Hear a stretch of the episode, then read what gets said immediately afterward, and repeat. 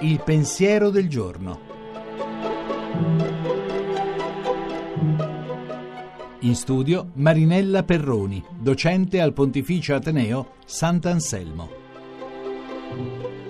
È difficile trovare un personaggio del Nuovo Testamento sul quale si sia scritto tanto come su Maria Maddalena. Si è scritto in realtà di tutto e di più, e non c'è da stupirsi. La sua fortuna è dovuta certamente all'importanza del profeta di Nazareth, adorato come Cristo di Dio da generazioni di uomini e donne, ma è dovuta anche al fatto che la sua presenza di donna accanto a un maestro Galileo che la tradizione vuole rigorosamente celibe, accende ogni tipo di possibile fantasia.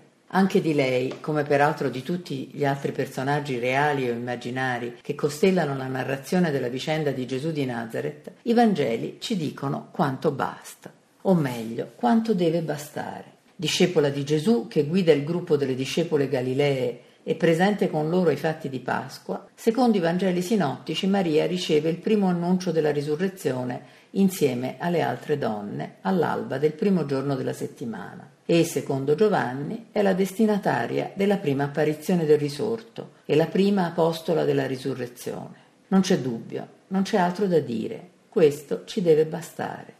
Chiunque parteciperà oggi, giorno della festa di Maria Maddalena, alla celebrazione eucaristica, capirà perché. Nella liturgia della parola viene infatti applicato a Maria di Magdala quanto Paolo dice nella seconda lettera ai Corinti a proposito di tutti noi che siamo divenuti discepoli del risorto. Non guardiamo più nessuno alla maniera umana. Se anche abbiamo conosciuto Cristo alla maniera umana, ora non lo conosciamo più così. Maria per prima è stata capace di fare questo passaggio e da discepola Galilea è diventata discepola del risorto e questo ha annunciato a tutti gli altri discepoli.